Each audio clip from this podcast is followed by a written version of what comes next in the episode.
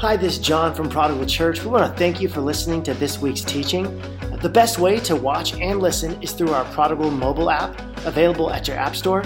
We hope you are moved to love God and others in a greater way. Now, let's dive right into this week's teaching.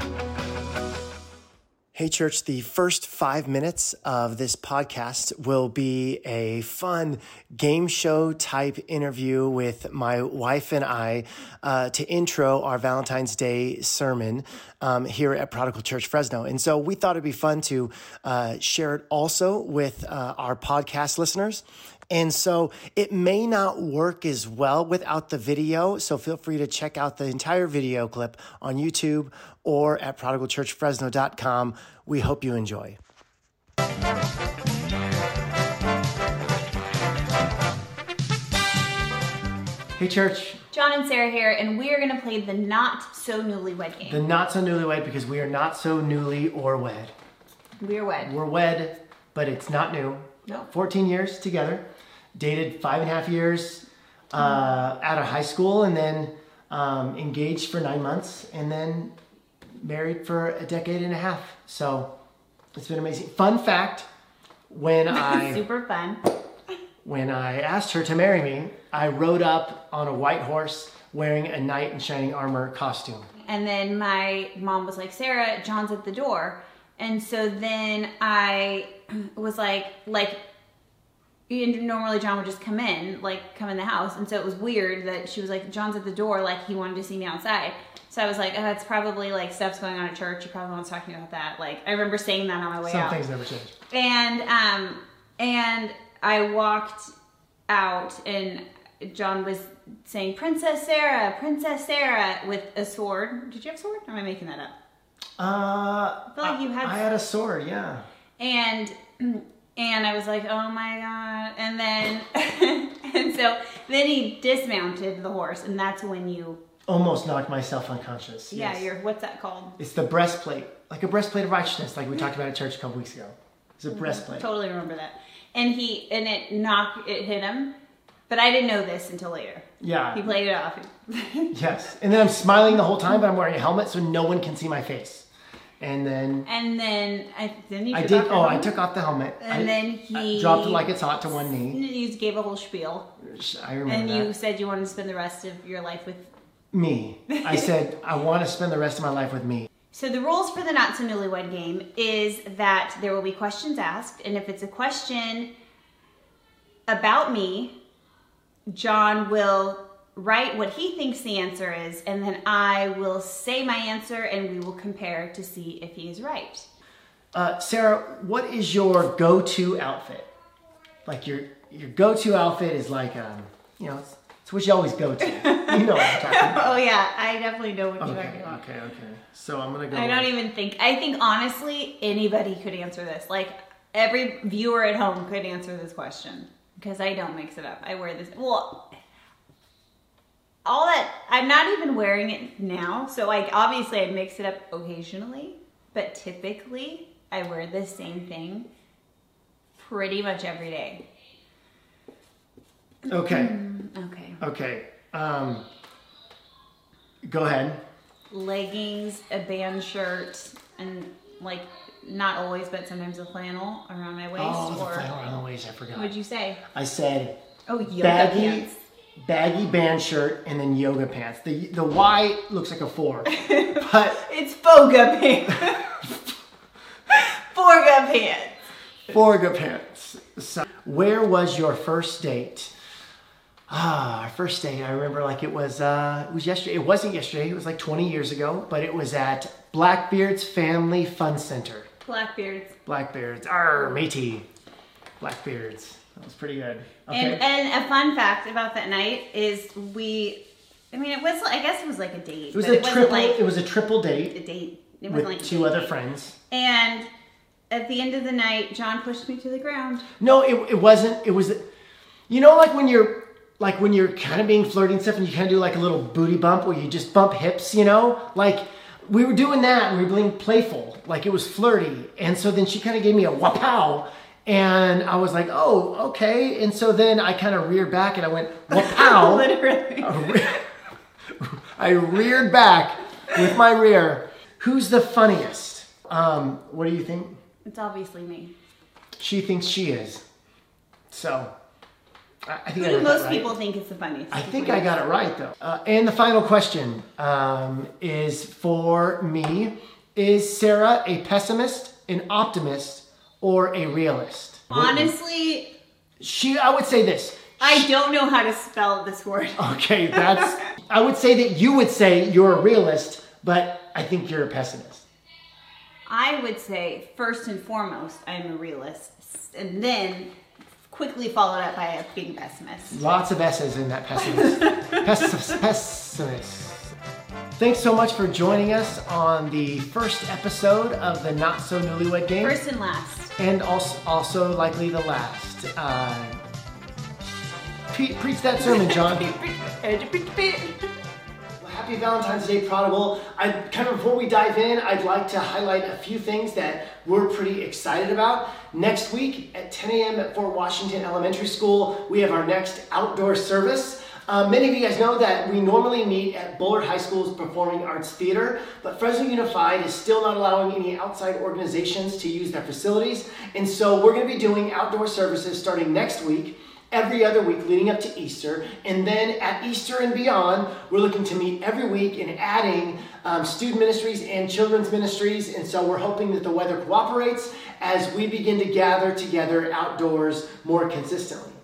We're still going to be having online services available each weekend as well, and then next week is also the first Sunday of our brand new sermon series called Life, and we're going to be having life groups that coincide with our Life sermon series. And so we've got groups available for couples on Tuesday night, women on Wednesday night, and men early morning at 6:30 on Thursdays. And you can find all that information on our website. We encourage you to head to our website at prodigalchurchfresno.com, click the Life Groups tab, and you can sign up there. Well, it is Valentine's Day, and what better thing to talk about than love? And today we're going to look at what love is not and what love is. I think of the 90s Saturday Night Live skit, What is Love? That song, What is Love, is a question that has not only haunted Chris Kattan and Will Ferrell back then, but also haunts us today and has been haunting people for thousands of years. What is love? It's been written about in story and in song. Love has started wars and ended wars, and it is at the core of what we all desire in the deepest parts of who we are. Love. So we got to be clear. What is love and what love isn't? Now, if I were to ask you to define the word love, I'm convinced that many of us would have a really difficult time describing it, right? Which is very interesting because we live in a world that is saturated and completely fixated on this concept of love. Yet we struggle to define it. No topic is written about more, sung about as often as the concept of love. Love makes the world go round. Love is all you need. So what is it? They say about half of all 7th, 8th, and 9th graders claim to at some point have once been or recently been in love. So by the time we're adults, we should be pros, right? We should be Dr. Love. The problem is that we label all kinds of things that are love that actually aren't love. We're not even sure what the word means. And so we're going to look at today what love is and what love is not. And so number one in your notes is this: love is not an undefinable mystery. If you were to ask somebody on the street, hey, what's love? Someone might say something clever like, well, love is this unknown, the great unknown mystery. It transcends human language. It's really undefinable. Well, once a label becomes undefinable, then its function becomes meaningless, right? It ceases to have any use anymore. Like, let's create another label. Let's make up our own word. Let's make up the word gooseblab. Gooseblab. It's a wonderful word, and it's not something that I can define. I can only express it. And so I can say, hi there, you sitting on the couch watching this. I'm so glad you're watching online because... I just want to be really vulnerable with you right now. Ever since I can remember, I knew deep in my heart that I gooseblabbed you. And I hope that one day as you get to know me, you'll be able to find it in your heart to gooseblab me as well. Isn't that special? Now, what did I just say? Well, absolutely nothing. Unless you on the couch have the same definition of gooseblab as I do, we're communicating nothing at all. It's a useless word. To say that love is undefinable is just that thing. It's that mystery when you know, when you feel it. Well, when we use a word like that, we should stop, because language is based on shared definitions. So let's have the courage to push forward. Let's press on towards a healthy, correct definition of what love is and what it is not. And the stakes are high on this one, right? If love means so much, if love is the center of so much we desire and long for and exist for, we should probably understand what it means. But what happens when a 14-year-old girl runs up to her mom and she says, "Mom, how do you know it's real love? Because when Billy holds my hand, I just get all warm and fuzzy inside and I get tingly and I just, when do you know? How do you know it's real love?" And what does the mom say to the 14-year-old daughter? She says, "Well, when it's real, you'll know." That's what parents say when they don't know what to tell their kids, right? When gooseblab hits you, you'll know. Another reason we lack the definition of love is that we overburden the word, right? We use it too broadly. We use it to describe too many things. I love my wife, and I also love cinnamon rolls and milk duds. When we use it too broadly, it again serves to confuse the real, true, deep meaning, and we're not sure what someone's saying when they mean the word love. Number two, love is not an emotion or a feeling. Love is not an emotion or a feeling. Man, that sold a lot of books, made a lot of money at the movies, produced some major hits on the radio, but it's just not true. Love is not a feeling or an emotion. Now, there was a research experiment done not many years ago, and there was this bridge in Vancouver, and at this bridge, there's this beautiful scenery, and then there was a high bridge, it was pretty dangerous, and then a lower bridge. And what they did was they put a female experimenter at the end of the bridge, and they interviewed guys who were hiking across it. And this was the kind of bridge that would give you a bit of an adrenaline rush. And the lower bridge was much safer, and the higher bridge produced a lot more adrenaline. And so when they got to the other side, they were given a questionnaire. And one of the things that they were looking for, but they didn't let the test subjects know this, that they had the men write stories on neutral pictures. They would show them a neutral picture, and they were looking for an amount of sexual charge that was in their psyche. Do they use certain words or scenarios? Asking them to write a picture, or to write a story about this very neutral picture. And they found that the gentleman who had crossed over the higher bridge, the more dangerous bridge, wrote stories that were much more charged with sexual energy than the men who would cross on the lower bridge. What they also found was that they transferred their sexual excitement to the female experimenter herself. She was an attractive female experimenter. In both cases, it was the same woman. And this is how they finished the experiment. She gave each person her phone number, and she said that the results of this survey will be published in a few weeks. Feel free to call me and see how the overall survey went.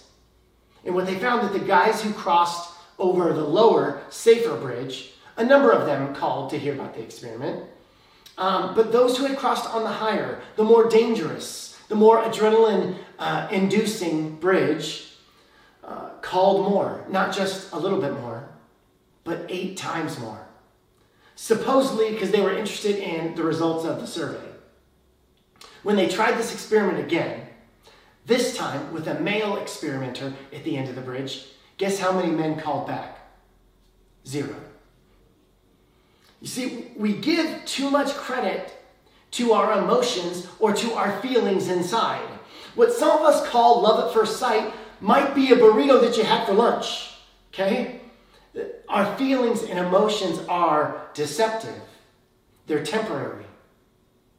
It's amazing how whether it's endorphins or adrenaline, whether circumstances or emotions, if we tie these to our hearts, if we tie these to love, there can be some pretty destructive consequences. We're very easily manipulated people. We don't like to think that we are. If we label these things love, then we don't have to feel bad. If we end up blaming love for our own selfish decisions, we're wrong. That's not love. It never is. Love is not an emotion. Love is not a feeling. This way of viewing love is so prevalent, and sometimes we don't even notice it, but we've all seen a scene on TV where a man and a woman are close and they begin to embrace, and one of them says, because of how you make me feel, because the way you're looking at me right now, I know that this is love. It's so right. Listen, just because it feels right doesn't mean it is right. Love is not doing what feels right. Love is doing what's right in spite of how you may feel. Love always is the way of sacrifice. Love in the scriptures is never an emotion or a feeling. Now, the problem isn't our emotions. They can be wonderful. They're a beautiful gift. They can motivate us to do all kinds of things. The problem is not with emotions. It's with mislabeling them and calling them love. Love is not emotion. Emotions is like a thermometer, right? A thermometer goes up and down according to its surroundings. If it's cold, it goes down. If it's up, it goes hot, right? It goes higher. That is what our emotions do. They go up and down according to our surroundings. That is not love. Love is more like a thermostat. Love sets the temperature. It changes the atmosphere around it. There's a word for a thermometer that always stays a certain temperature. Broken, right? Emotions go up and down. They go ebbs and flows. They're good. They're great. They're wonderful. They're not love. Love sets the temperature. Emotions are designed to be responders to your environment, not the leaders. They're the caboose. They're not driving the train. Love drives the train. Love is not an undefinable mystery. Love is not emotions or feelings. Love is, and write this down, the Jesus-looking choice to relate to someone as infinitely valuable. Love is the Jesus-looking choice to relate to someone as infinitely valuable. Jesus shows us what love is.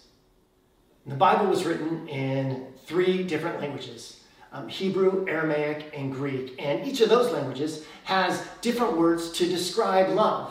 Many words that can describe the different nuances of what we only call love. The Hebrew words, raham, means to love deeply. It's a parental kind of love, raham. Then we have the word dod. Dod, this is the sensual kind of love. Song of Solomon, Solomon's wife says, may he kiss me with the kisses of his mouth, for your love, your dod, is better than wine. Then there's ahava, to love, to desire, to delight, to be fond of, to be beloved. And then finally, hesed, unfailing love, mercy, kindness.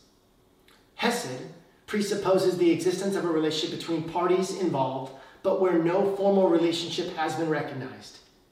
The person exercising hesed has chosen to treat the person as if a relationship or covenant had existed. And it is the self-sacrificing kind of love that God shows for us. The Greek words are similar. We have the word phileo. This is the friendship love, right? One phileos is someone who has found qualities that appeal to them, okay? This is where we get the word Philadelphia, who's called the city of brotherly love, right? It's a friendship love. It's a brotherly love. And then there's eros. Eros is that central love. It's the equivalent to dod in the Hebrew. It's sensual. It's where we get the word erotic. And then finally, we have agape, which is the Greek equivalent to the Hebrew hesed, the unconditional, self-sacrificing love. And whenever the scriptures speak of God's love for humanity, it is always hesed. It is always agape. That's what love is. But what does love do? Though love is invisible, it is not imperceptible. Right? Think about your own favorite novels and movies. When a writer or director wants to show that love exists between characters, what is written into the story? And I would submit to you that there are three primary ways that they show us that love is present. And let's use some famous movies to demonstrate this, okay? First, love sends. This is what love does. First, love sends. It cannot sit still. Love moves. Love expresses action. You know that love is present because the lover initiates. In the movie The Princess Bride, the beautiful Princess Buttercup, she declares to her captor, "My Westley will come for me." How does she know? Because what they shared was true love. The princess understood that the lover always moves to be with the beloved. Love initiates. Love sparks up conversations. Love breaks into song. Love recites poetry. Love sends letters. Love crosses oceans. Love sends flowers. Love is action. Love sends. I promise you, you will never see a young man after suddenly realizing he's in love return to playing his video game. Doesn't happen. Why? No, he will rise from the couch and he will move because love initiates. Second, love sacrifices. Love gives all for the sake of the other, for the sake of the beloved. Jack will freeze to death in the icy waters of the Titanic so that Rose may continue on. In Frozen, Anna will throw herself in front of Hans' sword to protect her sister. Why? Because love is sacrifice. Love will always sacrifice. And then three, love stays. Love delights in the presence of the beloved. Love will stay even when it is hard staying. Love will stay even when it is easier to move on. We declare this on our wedding vows. I promise to love you for richer, for poorer, for better, for worse, in sickness or in health. Why do we say this? Because we understand that true love is a commitment to the other. Even if life gets really complicated and really difficult, and you're stuck in a house with this person for nearly a year because of a global pandemic, love stays. This is why in the movie The Notebook, Noah stays with Allie to read to her their love story every single day, though she herself does not remember it. In 50 First Dates, Adam Sandler's character will continue to romance Drew Barrymore's character, even though she suffers from short-term memory loss. And every day, he works to make her fall in love with him again and again and again. Love stays. Even when it's hard. Even when everyone else walks out. Love sends. Love sacrifices. Love stays. Movies and novels will continue to illustrate these attributes of love because we all know that when we see these actions, what love does, we know that love is present. Just this past week, my son, who's in first grade, had an assignment. And the assignment was to define love, to say what love is and what love does. And this is what he wrote. Love is my favorite thing. Love is about being kind. Love is about helping people that need help. Love is about sharing things with people. Love is about finding things for people. Love is about saying thank you and you're welcome. Love is about hugging people that you love. It's his favorite thing, and it was always tied to actions. Not just feelings. At the end of the Bible, the Apostle John, who is referred to as the disciple whom Jesus loved. This intimate relationship that John had with Jesus that was different than Jesus' relationship with any other person on earth. This is what John declares in 1 John chapter 4, verse 7 and 8. Dear friends, let us love one another, for love comes from God. Everyone who loves has been born of God and knows God. Whoever does not love does not know God, because God is love. To fully understand and live by those three words, perhaps the most beautiful words in the human language, God is love. To live by that would solve the countless problems that we face today as 21st century Christians. As Christians in the church today, understanding and living by the truth that God is love, that the DNA of the divine is love, would solve our problems. God is asking us to show the world that He is love by what we do.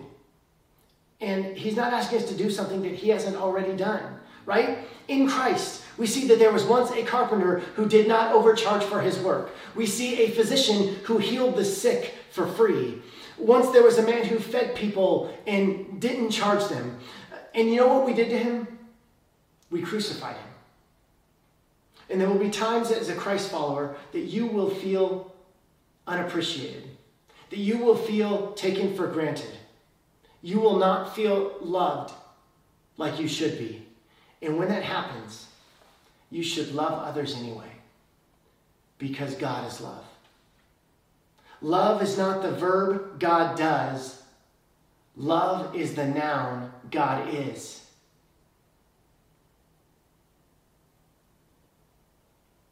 Romans 5:8. But God demonstrates His own love for us in this: while we were still sinners, Christ died for us. He gave Himself up. He was the absolute expression of what love is. He was Hesed. He was agape, demonstrating love in its fullest form, so that we too may demonstrate love in all that we do. God, I pray in Jesus' name that our decisions, that our choices in life, that our choices with how we spend our money would all go through the filter of love, of self-sacrifice, of agape, of hesed, of Jesus. That we would love those who don't deserve, and that we would still forgive, even when we feel so wronged, that we would show and share your love, because you tell us in Romans 5:8 that while we were still sinners, Christ died for us. Thank you, Jesus. Let us reflect on that great love together. In Jesus' name.